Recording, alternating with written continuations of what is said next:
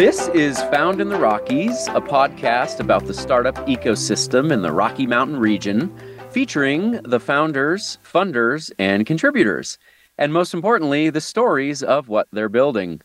I'm Les Craig from Next Frontier Capital, and on today's episode, I am thrilled to feature the first ever photonics company on on this podcast. So I'd like to welcome uh, a Bozeman-based founder, Pete Roos, who is the CEO of Bridger Photonics. Hi, Pete. Uh, hey, Les. Thanks for having me on your, your podcast. This is gonna be fun. yeah. Well, thanks for so much for joining us. I got to tell you, I can't. Can you believe it? You're the first. We've recorded over 50 episodes. We've never done a photonics company in Bozeman. Yeah. Isn't that crazy? Yeah, and, and, that's that's crazy. If you've seen Joe Shaw's history of photonics in in the in Montana in Bozeman, then yeah. that is really saying something because there's like 50, I don't know, 20, 30, 40 companies on there. So Oh yeah. Yeah, it's incredible, and and actually, that's a great idea. Maybe we should have Joe Shaw on in the future. That is That'd a great, really cool. That would be a good one. Guest. Yeah. yeah. Anyway, um, I I would would love to. We're going to talk about all things. If people are like, "You've already lost me, guys," I don't even know what photonics is. I mean, I'm sure there's listeners out there that are in that in that in that boat. But um, before we get into lasers and what is photonics and how do you spell lidar and all the fun stuff, um, I'd love for you to start by talking a little bit about your background, where you grew up, maybe kind of your academic path and that you took, uh, and and eventually leading to you uh, becoming the CEO of Bridger Photonics. Yeah, sure. Um, look, I, I, I grew up in a small town in northeastern Oregon, small logging town called La Grande, Oregon, uh, in the Blue Mountains, and we lived out, out in the woods. So so you know, I really grew up to enjoy the outdoors and, and spending time outdoors. That's kind of, kind of my roots come from there. Um, in let's see, in in high school, my favorite teacher was my physics teacher I took in my senior year, and I just really resonated with physics. Um, he just made made everything make sense in the world to me, and I was it was just really exciting class for me. I really loved it. So that was my default going into college is to start in a is a physics major, and and I think I got rejected from the engineering school. So so okay, physics physics it was. Because physics is easy. Oh, he can't do engineering. Yeah, physics right. good fallback. It's easy. so so uh, net. So I had to decide where to go to school. Um, and and man, when I went out to visit Colorado, the you know it really again the mountains were really resonated with me and and I don't know if you've ever visited the campus um, at Boulder, but it's just oh, yeah. it's amazing. For I was just sucked in so quickly by the beauty of it, and and that's really the reason I went there. Uh, not because of any of the the stature of, of the school or anything like that, because I love the the feel of it. So um, so that super, was great. Super special place. Yeah, the Flatirons right there. I mean, it's it's just an incredible campus. Yeah, yeah, yeah it really is. Yeah. Um, and the access to the outdoors was was amazing. So so that was that was great. So kind of I think originally I had planned to start in physics and then transition to engineering. Hmm. Um, that never happened. Just stayed in physics the whole time. And and then when I was when I was a senior, um, I did this this uh, honors project with what turned out to be a Nobel laureate, Carl Wieman. And so he had this cool project to use a laser to try and detect um, detect, detect motion and vibrations in in surfaces. And so that was just a really cool project and opened my eyes to lasers at the time. I loved working with lasers, and I just I really enjoyed that project working with him. He he pushed me hard, and I ended up really enjoying that experience. Um, so that's where I got my introduction to to lasers, and so after that project in that year, then uh, let's see, I, I I graduated, and first things first, I I went to to um, South America for like 90 days or something like hmm. that, just as a I'm done with high school or I'm done with college. I want some adventure. and so uh, trekked through through South America on a shoestring budget. I'd saved up, you know, a couple grand, and that's all you needed at that Oh, yeah. point to to uh, to trek through through South America. That was a blast for me. Um, and then I think I, I tried to get a job when I came back, and I didn't have a lot of success. It was just like, okay, um, so okay, Nobody nobody needed a laser guy. Any- well, they they they could. It's just nothing really, uh, you know, suited me real well, and and so I looked at graduate school, Mhm. and so again, kind of by default, and so my criteria were, uh, hey, I really wanted to look into lasers. I enjoy that, and it's got to be in the mountains. And so Mm. there aren't that many places where you can do photonics and lasers and all that, and that are nestled in the mountains. I Mhm. when I came up to to someone took what that's right my my one of the people who I worked with on my honors thesis she had been to Bozeman and she Ah. knew a guy up up here a professor and so I I came up and checked out Bozeman Montana and it turns out one of my sister's best friends went here and so I that was a connection too and so came Very up cool. here checked out Montana State and I'll tell you, you know, it's rare when you meet somebody like this, but I remember the first time I met what ended up being my advisor. I I opened the door. I had a meeting set up with him. Yep. Uh, his door or his door was open. I walked in, and his, his name's John Carlsten.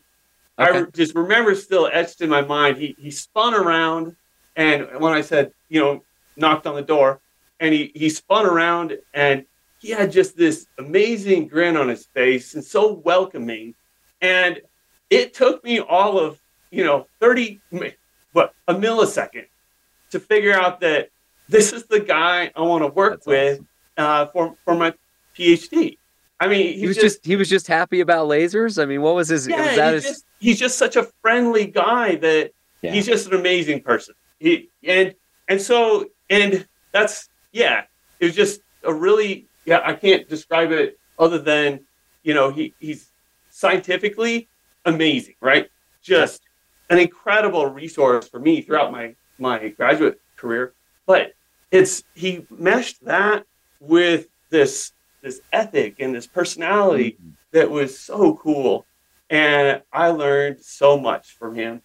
And I'll tell you, he put out some amazing graduate students. You can, you know, other companies in in the valley are were Mhm. started by him, by Wow. by sorry by his students. Sure, so sure. several of them. So And for just- those for those for listeners that don't realize just the significance of this, I mean, I've I've heard the statistic before. Pete, Pete, maybe you can confirm it, but Gallatin County, which is kind of Bozeman, MSU, that's that's where we are. Um, I, I've heard that per capita we have the mo- more photonics companies, more essentially laser companies than anywhere else in the U.S. is what I've is what I've heard. I don't know how real that stat is, but but a lot of these, like you said, they're they're they're sort of uh, grad students and and and per, perhaps multiple generations now of John Carlsten, right? Yeah, that's exactly right. And and the the guy who owns that stat is is Joe Shaw. So you, Yeah, we'll confirm the it one that you should check on that. I think we we surpassed uh, Tucson, Arizona. Oh, Uh, sure enough, because University of. University of Arizona also has, uh, or is yeah, University of Arizona is there also has a pretty significant photonics program. That's exactly right. Yeah, Yeah. yeah, that's right. So very cool. um, let's see. I uh, just a, an amazing graduate school experience. Had a, had an awesome time. I ended up uh, getting a fellowship to go to Australia in my last year and do kind of the theoretical underpinnings of the work I was doing experimentally up Mhm. up here in in Montana. And so yeah, that that was maybe one of the best years of my life was that year I spent in Australia. Up until that point, it really pounded on the, you know, the work. Like just Mhm. yeah, I was, you know, we were we were publishing lots of papers and and just cranking uh, in the lab and getting great results. Um, when I went to Australia, it really their culture is, you know, they definitely have a strong culture of enjoying life. Mhm. and that impacted me and and at that point in my life and it was really it it it ends up i credit that that switch in my mindset uh, to really to really uh, balance the work that you do with with your living your life. I credit that with why i ended up with my wife. I mean uh, so many things in my life came from that and and my advisor as well uh, john carlsten. But but anyway so came back um, finished up my phd and then i was looking for uh, for a postdoc Mhm. and uh, boulder has one of the best laser institutes in the world JILA and nist uh, national institute of standards and technology. And and so i got i got uh, an opportunity to go down there and perform postdoc work. Awesome time. Uh, really enjoyed that again. I, I knew the place. I loved the city and the outdoors. And uh, let's see then after that uh, that's when i met my wife uh, down there in boulder and i was like look I, you got to check out bozeman it's a great small town uh, great vibe and and i think it would be a great place to, to for us to raise a family and so that's what we did moved Very back cool. to bozeman Just And- bouncing back and forth from two of the best, best right. ke- at the time, best kept secrets in the Rockies. yeah right Um, the Yep. secret's out now on both of those places, right? right. so this was in what we came back up here in 2005 Cool. and so uh, then uh, and what i did was i was able to get a research position with uh, it's spectrum lab Mhm. so it's a it's a it's a tech incubator of the university Mhm. and so that gave me the opportunity to work you know at- in high tech field laser field and but also they actually encourage us to to look out at what opportunities are for starting starting your own company and it kind of gave me this what uh, you know a, a backup like if it failed i got something to fall back onto Yeah. and so it it allowed me to start bridger photonics and so the start of bridger photonics was three of us grad school buddies uh, just literally sat down and wrote three proposals for government funding Mhm. and so that was And this is while the three of you were you were at Spectrum Lab. Was it who was was Randy Babbitt? Who was who was running it? Yep, the Randy time? Babbitt Yep. was was leading Spectrum Lab, and then uh, it was the three of us. Were, it was myself, uh, Randy Reibel, and Jay Brasseur. And Mhm. Jay Brasseur was actually not working at Spectrum Lab, and he was hoping he could actually have the company, you know, fund his his you know his life. And Mhm. it quickly became evident that it was going to take time before we could be able to, you know, really support. And we didn't go get investment. We just tried to do this scratch, right? Right, bootstrap. Yeah, exactly, bootstrap. And so it we submitted those three proposals for government funding, and before we even found out whether we won any or not, Jay's former company back in in Colorado Springs, that's where he had come Okay. from back up reunite with us.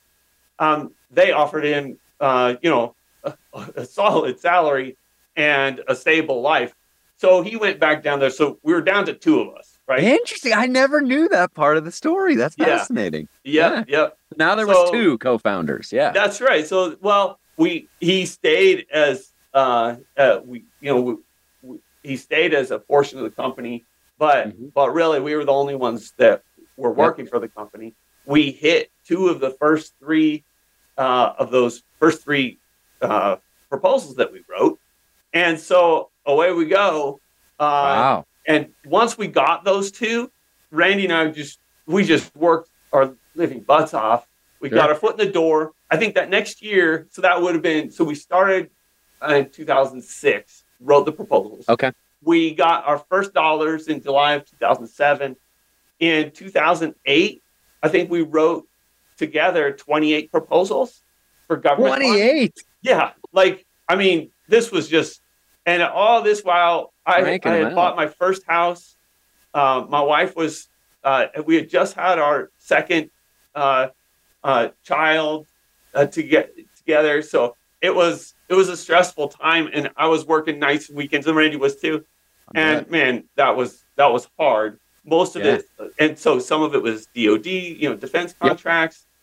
And I'd love to explore a little bit, you know, and, and maybe this is a good time to kind of talk about, uh, you know, I think that, you know, the science of what you do is so cool. Maybe a little bit about, I mean, there's probably listening to this, people listening to this episode that don't even know how a laser works. I mean, maybe kind of starting, if, if you're, if you're comfortable talking like basics of how a laser works. And then specifically you guys were working, a lot of these proposals were in applications of LiDAR, which is a specific type of approach using lasers uh, for sensing. Maybe talk a little bit generally about that because I think our, our listeners would really enjoy it.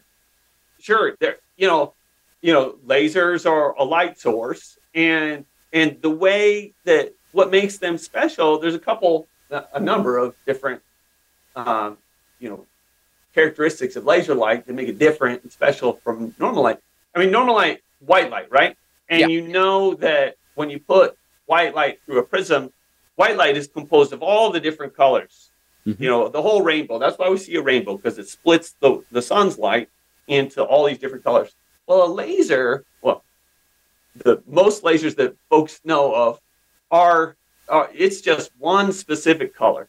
And they can make them in lots of different colors, but you only get one, right? Mhm. and there's that's there's some benefit to that um and so and kind of i'm getting ahead of myself right here but but one type of lidar requires that you have just a certain color of laser light that gets absorbed by methane. Mm. okay a so single, it's a wavelength. It's a specific that's wavelength, right. I- which is the I color. use yeah. color and wavelength interchangeably, and so so methane, the methane molecule absorbs light at just well at, at specific colors or wavelengths, and so that's perfect for a laser, right? We Yep. can get a laser at that that just that right wavelength or color, Mhm. and by looking at how much light gets absorbed by in the atmosphere, we can tell how much methane is in the atmosphere. Very So cool. so that's called by doing that. So you shine that's atmospheric lidar. You Mhm. shine a laser out, you know, right at the just the right color or wavelength. Some of the light gets absorbed, and then you you get some of that light. Uh, some of the remaining light comes back to you, and by looking at how much light got absorbed, you know how much gas is is, is in the path. So that's atmospheric lidar. Like I said, that got a little ahead of the story when we Yeah. first started Bridger Photonics and all our early contracts.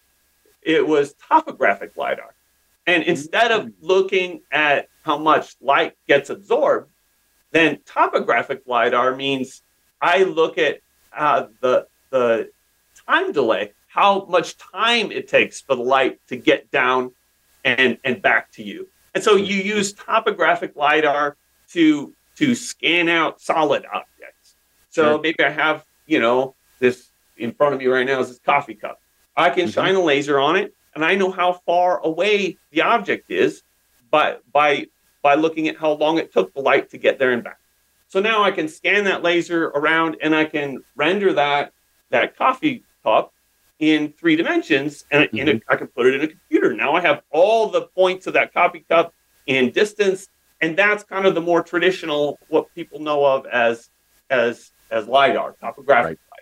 So the two ability to build these three-dimensional, essentially point maps of the That's right. physical world. It's a That's brill- it's exactly a right. It's- beautiful it's application. Yeah, it's they use the term point cloud. elegant. So Yep. that's right. You can by scanning a laser out, you can you can as you scan out an object, you get the three dimensional coordinates. You do it right, you get the three dimensional coordinates of that object. So, you and Randy in 08 are hustling, writing these proposals, Oh, mostly doing these topographical applications for the government or DoD or whatnot. Is That's that right. And and at first, the kind of what differentiated us were, was we were able to do it with really high precision. So we Mhm. could we could measure this coffee cup with features accurate down to the width of a hair, or even better. Right. So Right. really precise stuff. I, Okay. I so that was remember. kind of yeah. I remember seeing a. Uh, I don't know if it was a paper you guys wrote or Joe Shaw uses the imagery in one of his presentations, but it's like a penny, and you guys are like mapping like the the defects in Abraham Lincoln's nose or something like that. That level of detail. yeah right? that level. So yeah, fraction of a hair width yeah, is r- crazy, where we were. really so cool. okay, we we were we were successful in generating revenue through these contracts and development, and we used that to really mature our technology, which was Mhm. great. But the two of us, we were unsat, we weren't happy. We didn't want to build this company on on contract revenue. We wanted to do something that was actually used in the world. That okay, so yes, it was great to get us our start, but we both knew we wanted to transition to commercial revenue. Where Yep. yes, there's actually a market that wants what you build. Right? That's Mhm. that's important. So we got our first foothold in in commercial revenue, doing this precision topographic lidar. So precisely mapping out parts. For instance, you know, BMW wants their parts to mesh to better than a fraction of a hair. Sure. So okay, that's a great application. We scan out their parts. Do they mesh? We can we can uh, provide quality assurance for their part. That Mhm. kind of thing. And we got some. We got our foot in the door. Got consistent revenue generated from that. But it Mhm. was like it was hard. We had to scratch and claw for every dollar we got. It was painful. It was Yeah. just hard to do. It went, and it was the classic. We have a technology now. Let's go find an application. So Yeah, well, and I'm glad you share that too, Pete, because I think quite often, you know, founders find themselves in these situations where it's like an incredible solution in search of a problem. And sometimes you can solve problems that are pay you pay you decent money, but like finding that real, not only that product market fit, but finding the right market where you can really uncover revenue potential and value creation. That's kind of what it's really about, right? That's right. That's right. And so, and that's kind of the next phase. We we we went the other route where we had a tech and tried to find a market, and that was we found that to be really painful. We could succeed, but it was really painful. Um, so then, in in 2015, we won a contract with the Department of Energy um, to to add. You know, we were focused on the topographic lidar, hard solid objects. To we the DOE contract allowed us to expand to mapping out gases, and in particular for for the methane problem. And so at that point, that you know, as good as it was, it was a good, the largest contract we would have had at that time. But it also meant that we kind of had to make a choice.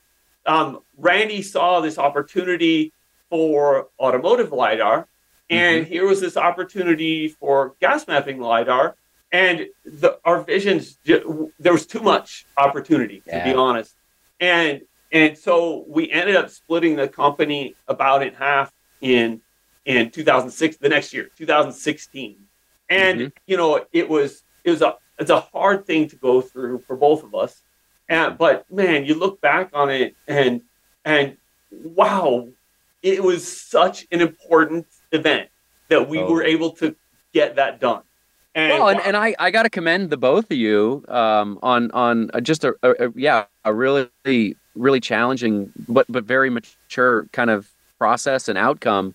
Because ultimately so for for our listeners that don't know you know or that aren't familiar with the name Randy Reibel like this is the founder of Blackmore Sensors and Analytics which eventually got acquired by Aurora and is is why there's a huge Aurora presence in Bozeman so you both went separate paths, but arguably both like had incredible momentum and outcomes that are that are moving forward now as a result of your discipline and maturity to be able to make that tough decision. So yeah, I don't know about discipline and maturity for us, but, but was we can right tell the story however we want, right?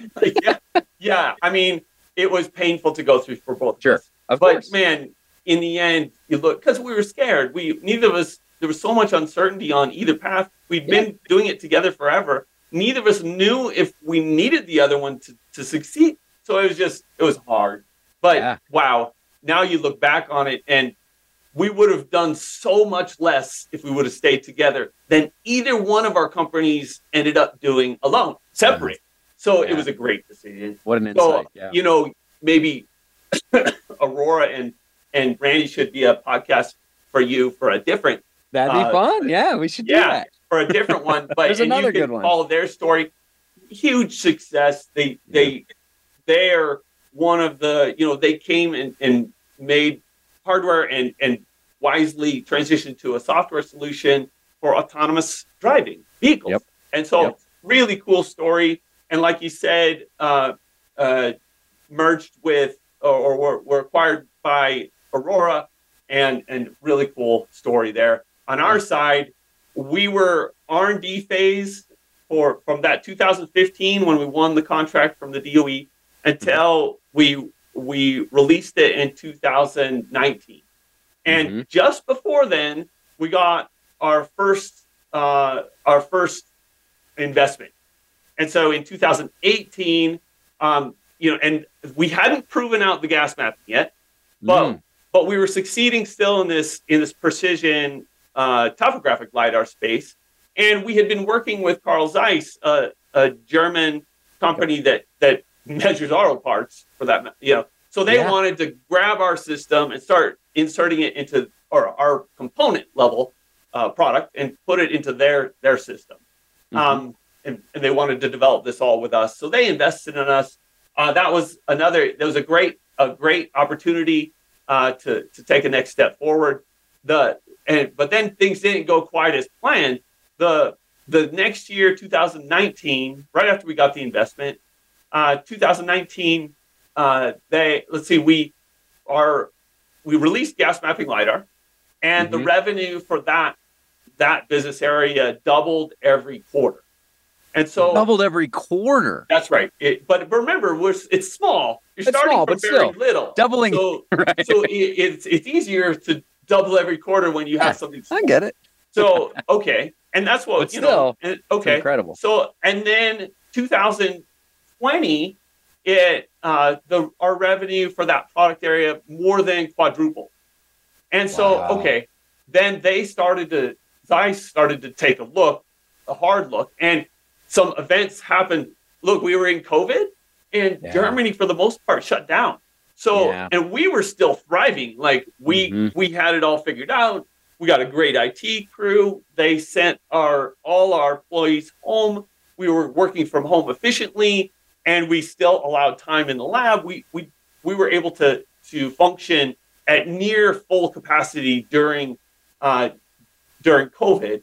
Um, so, but they weren't, and so here we are pushing them to de- to get this development of this product Mhm. and they they couldn't keep up. They realized it, and credit to Zeiss, they saw it. They they're like, okay, so they hired an independent consultant to come in and analyze where our whether our gas mapping was real.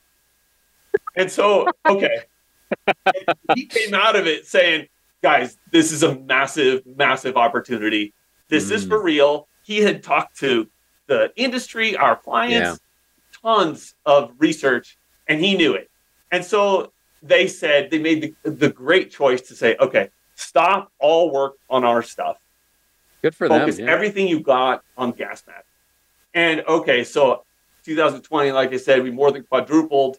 2021, more than tripled. 2022, more than tripled again. So it was it was like this rocket ship, right? Yeah. And and it was it, it has been really really exciting. In I, I was gonna say, gone are the days of like writing 28 proposals. That's right. and you look back, and if there, I have, you know, you know, take my advice for what it is. But if I look back and why it worked, number one, we had the foundation of, a, of an outstanding team already assembled that's just really technically savvy, really world class technical team, right? Mhm. And then you combine that with uh, the Department of Energy's ARPA E program, which is their their analog to DARPA. I don't know if you've heard of DARPA, the Defense Oh, yeah, Program's yeah. Advanced Projects. Okay. Yep. Well, ARPA E is the Department of Energy's Advanced Mhm. Project. Okay. They foresaw the need, the market for methane detection, like back in 2015. And Mhm. so, and man, so you combine this outstanding technical team. They identified the market, gave us funding that we would never have risked at that Mhm. point in our, we couldn't have at that point in, in our, you know, high risk, high reward. And then the, the last piece was we had a tech that that just happened to fill, and we didn't know at the time, but Yep. we know now that man, it just nails the market yeah. perfectly. We can Yeah, you guys have a really unique, obviously really unique IP portfolio, which enables, you know, you and only you to really, really tackle yeah we problem. we have uh 20 patents issued now, and another ten or twelve uh, pending. Just you know, and we keep churning them out. You know, and so what we do today mm-hmm. is we attach this proprietary sensor, a laser sensor, lidar sensor, onto aircraft, and we we so it's looking down at the ground. We scanning out the ground, and so we fly and scan out oil and gas infrastructure throughout the entire natural gas supply chain. So mm. where they produce the gas, pull it out of the ground, they they the they gather the gas into these boosting stations, then they pipe it in big trunk lines across the, the country. Then it gets to your city gates and they distribute it to our businesses and homes so mm-hmm. we can mm-hmm. power our businesses homes. And so throughout that entire supply chain, we can fly it and per, per, scan it and provide value to our clients. We don't sell the equipment. We mm-hmm. we scan it out and and sell the data to them because that's what they want. They don't want this piece of right. equipment. They want to know where their leaks are, right? And see right. the images. So what we sell really is, is, maps, these these digital maps that sh- that image and pinpoint and quantify every mm-hmm. important emission event in their infrastructure. And it just turns out that we just nailed it. The sensitivity we can get is we can we can in typical basins we can catch well over 90% of the emissions out of that basin. And wow. and and we can do it from a flight platform where it's really efficient to deploy. Now instead of instead of you know sending a truck with personnel out to every and a handheld you know camera thermal camera to try and image every component on their their sites. Oh, they don't just sniff. They don't just no. try to get a whiff well, of that. And first, well, they odorize the gas when it gets to your city gates. So, oh, they do at the production site. you can't smell it. You yeah. can hear it sometimes if it's a big enough leak. You can hear it, but oh, okay. you can't smell it. So typically, that, there's some other signatures that you can smell. But sure, sure. That's it. Yeah.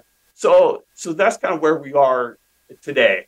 And to, yeah, maybe amazing. I'll pause and, and, and let you ask you pepper me with questions. Yeah, I mean it's such it's such an amazing. I love the story, Pete. I'm glad you kind of told it, uh, you know, fully, you know, soup to nuts because what, what I love about it, and and as a founder, you know, here you have an incredibly technical founder, passionate about uh, the technology, but now this has also become a, a a unbelievably compelling business opportunity and you're also passionate about that, am I right? In terms of what this is doing for our planet. Yeah, yeah, yeah. I mean, look, you know, I tell our crew every day, our job is to make emissions reduction simple for the oil and gas community. And that's what we do. Look, there is not a single person out there that wants to emit methane, which is uh, I should back that up. Methane, so everyone knows, is is natural gas. So mm-hmm. it's the mm-hmm. it's the main constituent of natural gas. Right. So the the oil and gas companies don't want to emit this, right? That's product for them. Yeah. So oh my gosh, look at this massive value we can have monetarily for them. We could mm-hmm. go tell them, hey, here's here's where you should focus your your energy and attention on on making sure you keep that gas in the pipes and look at the the benefit to the outdoors then we keep that it's a methane is a very potent greenhouse gas. So by by keeping the gas in the pipe, we we're really helping to solve uh, a, a, an environmental challenge of, of, sure. of, our generation. I would I would say the environmental challenge of our of our generation. And so how how cool, how ideal is that? I mean, I get my my I get my passion of working with lasers. I get to to start a start a business. We all get to start a business, and and we all get to do something that, that's helping both, you know, make this industry more efficient and tight, and and also helping out on a on a really important uh, environmental issue. Yeah, it's it's amazing. What was and so what was the status quo? I mean, you talk about these these crews going out in trucks and like driving these lines. Um, I know there's there's probably satellite based systems that can kind of do it, but not not the way that you do it. I mean, what was the status quo before you sort of invented this approach? Yeah, um, this. So you know what they rewind ten years, or actually, 2016 was the reg that started it. Mm-hmm. what they required was you had to visit uh, every production site. And I don't, I don't know the rule back in 2016 as well as they do now, but uh, the, the current rules. But yeah, they had to basically, you know, go to a site, a production facility, get out of the, and just for everyone's perspective, there are about 500,000 production facilities in the United States. If go go onto Google Earth and punch in Andrews, Texas, and you can just every one of those spots is a production facility. So picture them having to go out on the roads and and go to every one of those sites, mm. get out of their truck with a handheld thermal camera, and thermal can pick up methane uh, if mm. it's calibrated correctly. Um, so they're they're sending or scanning out every piece of equipment, and then they find the leaks, and then they they fix them, and on the go. So and they to put it in perspective, they could cover maybe six sites per day doing that. And so okay, and we cover you know some in some dense areas we cover more than 250 a day. So you wow. can see the economics is oh, going to yeah. really favor, and the data is better like the, sure. the cam the thermal cameras they struggle with like for instance hot things look like methane so it, it's just they have some challenges uh, yeah. but and and then so but they have their place also I, I would say and then you talked about satellites satellites are really valuable um and and yeah so the and so what they're able to do is number one they don't have moving parts like we do and they use the sunlight that gets absorbed a little it, that one color gets absorbed the sunlight that comes down to the earth that one color gets absorbed and they can look at that one color and try and figure out how much methane got absorbed so and basically the work. sun is their is their that's set, right. is their so they can't work at sense. night they can't work when the clouds are out um, and their sensitivity is about a thousand times less than ours oh, so oh, wow. so th- but they're still don't I, I would say that they have they're a very valuable place as well. They're catching, they can they can revisit a, a region much more frequently than we can and much faster. So they can look for those really huge emitters frequently. Every the promise is every couple days. Right now, I think they're yeah. once every two weeks or something like that. But but man, that's valuable. We got to stop those big ones for sure, right? Yeah. So that's really important. And and so kind of our jobs are, are different. We play different roles, but both are important. The, the other advantage of, of satellites is they can go across the whole world. Like yeah. right now, I'll tell you this right now, we're not going to go to Russia. So, but yeah. the satellites can go scan Russia and, and they can, you know, they can, they can see things that, that sure. We would need to deploy an aircraft to do. And then you're talking about us working in another country. country. Yeah. Well, but but I mean, certainly as the business scales, right? This is just you know as the demand is there for the data, you'll I assume you'll continue to expand the fleet and and and uh, you know a fleet of sensors, I should say, and and fly more areas. Is that right? Is that kind of the strategy? Oh, absolutely. Right now, we're in every major North American basin, and this year we're just just looking at our first uh, outside of North America, our first international uh, deployment. Wow, amazing. Um, how? I mean, this is maybe kind of a silly question after you described, you know, 2021 and 2022 like tripling year over year. But like, what has the oil and gas industry's response been to your your platform? And have you anything you can highlight in terms of significant shifts in emission reduction strategies since since you began, you know, really going after it after it hard the past year or two? Yeah.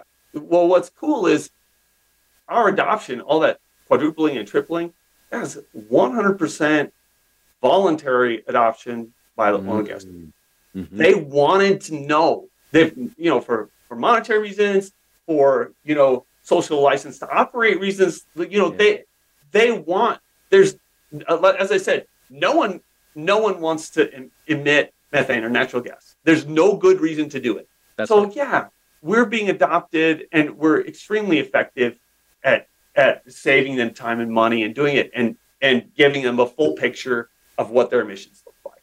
And so then like and that's kind of our sweet spot. We can see the whole thing, right? So then you can take all all those emissions and you can look at it holistically and say, look, you know, we can even identify which piece of equipment it came from. So, so then you can divide it up and say, look, maybe um, this tank thief hatch seal consistently leaks, and they can they can see that, right? Mm-hmm. And so then they can look at instead of just focusing on going and fixing that one leak, they can look at it holistically and say, look, let's just swap out every thief hatch seal in our entire asset portfolio and prevent that from happening anymore. That's yeah. the power we're given them, right? And that's huge. That is massive. Instead of just going and chasing leaks, it's a proactive approach that says, hey, let's fundamentally solve this problem at the root cause and, and fix it. And the statistics we give them can do that. Man, and uh, you know we've had we've had really strong adoption. Uh, you, the only just the ones that are public, uh, Exxon, Chevron, Pioneer, Diversified. I mean, I, I, I don't have the list in front of me which ones are public. Just we're we've been very fortunate, and we we nailed something. We we got it right. Yeah, and we're huge adoption. It's it's awesome, awesome to hear. Uh, and and you've also, in addition to just on the business front and and the traction, you've you've also, I would say, attracted have attracted a lot of very positive attention. In 2019, you got an R and D 100 award. Um, I know that your system was included in the EPA's methane rule as an alternative method for emissions detection in 2021. And now you're working on this project, the the SABRE project with the Department of Energy at Colorado State University. Any any of those worth kind of highlighting? And just in terms of some of the recognition and some of the great you know sort of momentum you you've had outside of the direct kind of business and sales? Yeah.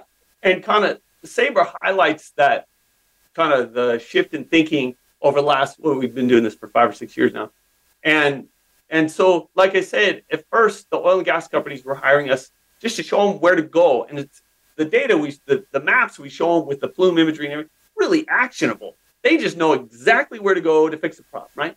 But then the next stage in thinking and the evolution in thinking was okay, I need to know what my whole asset portfolio is emitting so I can track it from year to year and show that uh, my initiatives are paying off. My reduction is so I can sit here and track it, right? Well, that's what SABRE's about. They want to show that we can not only track an operator's, a single operator's emissions over time. They, you know, and we do that for the operators only. Sure. Um, but now we can we can track an entire basin. We can track an entire state. And so that's the next step is all the states, all the basins, they want to know, okay, what's our baseline? How much methane mm-hmm. are we emitting? And we can do that and uniquely we're, we're really the only ones that can do this we can nail what their baseline emissions are, and then we can accurately track it over time. So if a state implements an emission reduction initiative, they can see the benefit. They can measure it. And you know, I, I think Peter Drucker is a famous management, you know, guru, and he's like, you can't improve what you can't measure, and it is so yeah. true. How do measure we? What matters? How do they yeah. know if what they're doing is working unless they can actually measure it. And mm-hmm. that's something that it's only just now becoming known that we can do this today. The tech exists today to accurately baseline and track uh, overall, they call them emissions inventory. So, how much emissions uh, a, a collection of assets have. We're capable of doing that today. Exciting. Do you have any anything you want to share about uh, other other avenues for either future technology innovation or market expansion, other fun or exciting strategies that are energizing you and your your amazing team in in 2024 and beyond? Um, yeah, I mean, look, people ask us quite a bit about landfills because they emit also, and oh. agriculture, um, feedlots, things like that, and those are and you know wastewater facility treatment treatment facility, all those things, we see those. Like we're flying, we see them every every time. You know, we'll pick them up.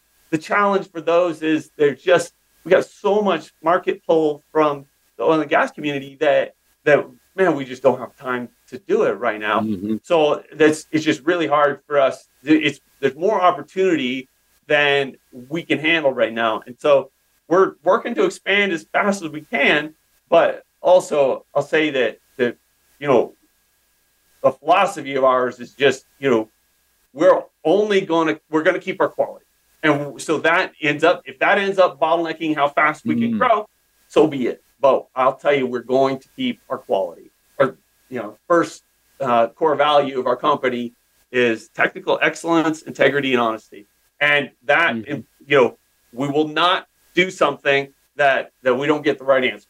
So so that's kind of kind of where we are, and that there's lots of opportunity, and and we're trying to scale as fast as as we can within our core values. Yeah, that makes sense.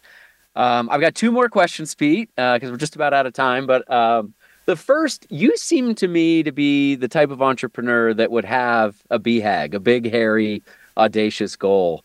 Is does this company? Do you have one of those? Oh, save the world, right? That I mean, look, yeah, there it is. I thought, look, yeah, might. I mean, you look at, and I should have mentioned this earlier. Like in 2002, we haven't run the aggregate numbers for 2023 yet, but in 2002, we detected enough emissions uh, to that if you could capture that and use it instead of letting it out, if those only it would power 11% of U.S. homes. How amazing is that, wow. right? That's How a, cool is that? And, and yeah. the we that's a that in another frame uh, that on the market that gas would be worth 1.7 billion dollars. So that's sitting there for the oil and gas companies to recover that revenue. And and then the e from the EPA standpoint, from their projections, what they think the the country is emitting, the amount we detected represents 51% of what they think the com- country is emitting. Now we know that that their answer is low. So so we're not detecting 51. I can tell you, we're not detecting 51%. But it's still the we're having a global impact. And I'll tell you, our company will have a, a larger impact on reducing methane emissions uh, globally than, than any other country com- company in the world. That we will do that. It's just we're so well suited to solving this problem uh, and, and it's really fun to, and we've got an amazing crew to do it. So you sure do. Oh, I'm so proud. I'm so proud of you, your entire team, and uh, so grateful that you're you're right here in our backyard in Bozeman, Montana. What a, what what what perfect what a perfect place for this company to be. I would argue because of how important that stuff, the outdoors and and and the uh, the the planet is to to just our culture here and our way of life. Yeah, and and it's interesting because you know the people that are attracted to Bozeman, Montana, are they share our ethics. So it's like, man, we pull people out of Montana State University so often, and mm-hmm. and you know the people that that's our favorite when when someone's like, oh, I've been wanting to move to Bozeman or you know Montana, it, that that's huge because then man, that really we, we key in on that. We know there that's one one check. Okay, we know they're they're going to share our values in large part. And man, work ethic, Montana work ethic is is amazing, and just the ethic of you know our our, our land is is really cool too, and the small community of Bozeman uh, is is a wonderful place to raise a family and start a business. Sure. My last question, I usually like to go kind of more personal on on on the conclusion uh, of the episode. You know, as as a as a young man who grew up in, in Northeast Oregon in the Blue Mountains, you've always been an outdoorsman, and and uh, as you as you alluded to, is there anything fun coming up in your personal life? Any trips or any uh, adventures, outdoor adventures you're looking forward to in the in the coming year? That, that's that's funny. The you know as as I when I got married and and had kids and a family and started the business, some things had to give a bit and kind of I don't get out as much as I would love to. Um, the my kids love love getting out, and now I, I live vicariously through them. You know, I was massively into into rock climbing. Now my son is really into rock climbing, just loves it. And so when I go down there, he makes fun of me because of how bad I am now. But but you know he loves it. We'll go out together now, and and you That's know awesome he'll climb the hard stuff and he'll drag me along with him sometimes, and I'm, i appreciate that. So. Yeah. I, I feel like I, I I have the same story, Pete, with with my with my kids. So I get yeah. it. totally. Well, look, you've been a phenomenal guest. Thank you so much for the work you're doing. Um, thank you so much for being on the episode and for uh, best of luck as you continue on that big, hairy, audacious goal to, to save save the planet. Um, to conclude the episode, why don't you just tell our audience where they can find you and Bridger Photonics online? Yeah, we're at www.bridgerphotonics.com. Uh, we, we'd love to hear from you um, and visit our site. Uh, we, or, or, we got tons of information on detecting methane there. Uh, it's a great place to start. Thanks, Pete. All right. Take care, Les.